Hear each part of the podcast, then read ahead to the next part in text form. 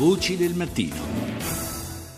Parliamo ora di San Valentino, oggi è il 14 febbraio, la festa degli innamorati, ma è anche la giornata di One Billion Rising Revolution, la campagna ideata dalla drammaturga statunitense Eve Ensler, che vede in tutto il mondo eventi per ballare e manifestare contro le violenze subite dalle donne. Saluto Maria Rita Parsi, psicoterapeuta, presidente della Fondazione Movimento Bambino e componente della Commissione ONU per i diritti del fanciullo. Buongiorno professoressa Parsi. Buongiorno a voi, buon San Valentino. Grazie, ricambio, ricambia tutta la redazione. E proprio in questa giornata, professoressa, però esplode un po' il mal d'amore, no? C'è chi deve festeggiare a tutti i costi. Perché? Ma io credo che eh, i riti creino i legami. Un, un rito, una tradizione che si ripete crea un legame con qualche cosa che per noi è importante e vorrebbe crearlo comunque questo legame.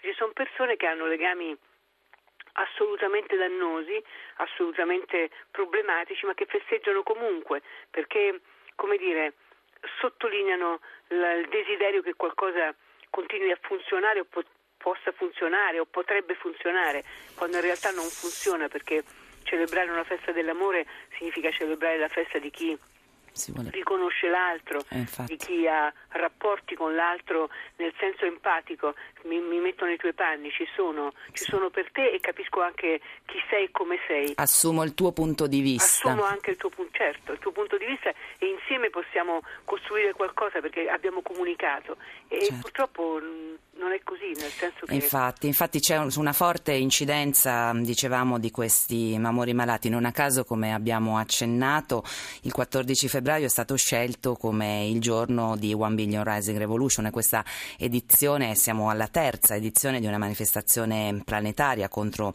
le violenze subite dalle donne. Quello del femminicidio, professoressa, è un tema che continua a rimanere di costante attualità. Per quale ragione?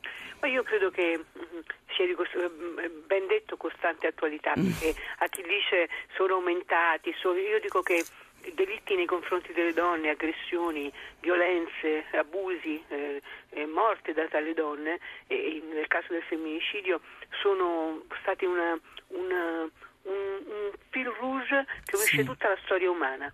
Nei confronti delle donne gli uomini hanno spesso per governarle, per recintarne il corpo, per controllarne i passi, per controllarne l'intelligenza, eccetera, gli uomini hanno messo in atto eh, una, una mh, violenza sistematica che è passata attraverso leggi, costumi, Mhm. è passata attraverso l'impedimento alle donne, per esempio, di, di accedere per, per miliardi di anni Sì. a ruoli che avessero un, a che fare con il governo della- delle, delle cose, con l'insegnamento. Io penso a- in questo momento a tutte le donne che nel mondo, Sì. eh, a tutte le bambine.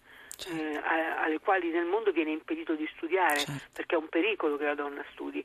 Quindi c'è proprio un, un- un- alla radice ci sono delle ragioni di ordine eh, culturale Mhm. che, che tramandate da, da miliardi di anni che vedono il dominio dell'uomo sul corpo della donna, il corpo della donna intorno al quale gira tutto il mondo.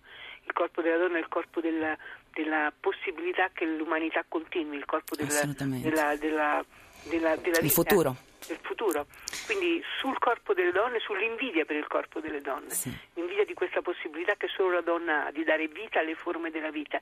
Si accentra tutto, tutto il, proprio il bisogno di potere proprio di, di- de- del maschio che spesso quando nascono i figli si sente esautorato, si sente Certo. messo a margine e che deve recuperare attraverso un- una presenza costante presso i figli, lo, sta facendo, lo fanno le nuove generazioni di, Certo. di uomini, una, una presenza che, che lo mette in condizione di stabilire il rapporto con quei figli sin dall'inizio, no? di non essere un Certo. padre assente a cui le donne allevano i figli per poi farglieli incontrare quando hanno 12-13 anni, cioè nella- nell'età della preadolescenza. Professoressa, questo dalla sua esperienza anche di, di psicoterapeuta, questo meccanismo che trasforma gli uomini in bestie, insomma è un'espressione forte, però in realtà a volte si ha, leggendo la cronaca, soprattutto questa, questa sensazione.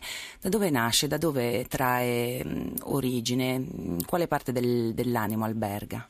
Io direi che, che anzitutto è, alberga nel, nell'inconscio collettivo, nell'anima del mondo, cioè, voglio dire, eh, per tradizione gli uomini eh, si sono tramandati una, una, un costume all'aggressione, oltre che a, a, a celebrare eh, la fertilità, la donna, uh-huh. la dea madre, eccetera, si sono tramandati anche un costume a recintarne le espressioni e le possibilità, quindi è un dato culturale che, che permea anche l'ambiente intorno, eh, dove crescono l'humus, in cui crescono i bambini. E poi eh, è un, un qualche cosa che, che, nasce anche dall'educazione che viene impartita, sentimentale e affettiva che viene impartita dentro casa, spesso alla figli allevati da donne assoggettate, spaventate, eh, subalterne, impedite, inibite eh, diventa un braccio armato della madre, diventa sì. una persona che non è portatrice di vita, eh, ma è portatrice di rabbia, di morte.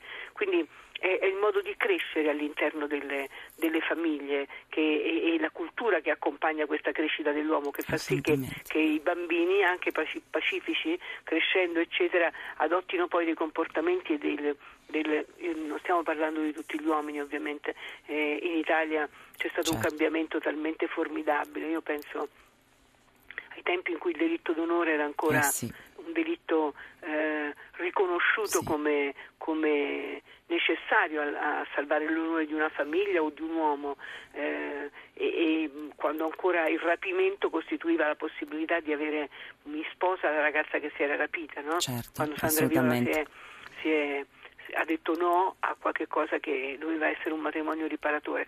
Io credo che mh, noi abbiamo fatto tanti passi eh, uh-huh. avanti nella, nella, nella, storia di questo cambiamento e nella, nella, nella, possibilità che le donne prendano sempre più coscienza che sono loro che si devono opporre a questo femminicidio, a questa possibilità di essere violate, distrutte, aggredite.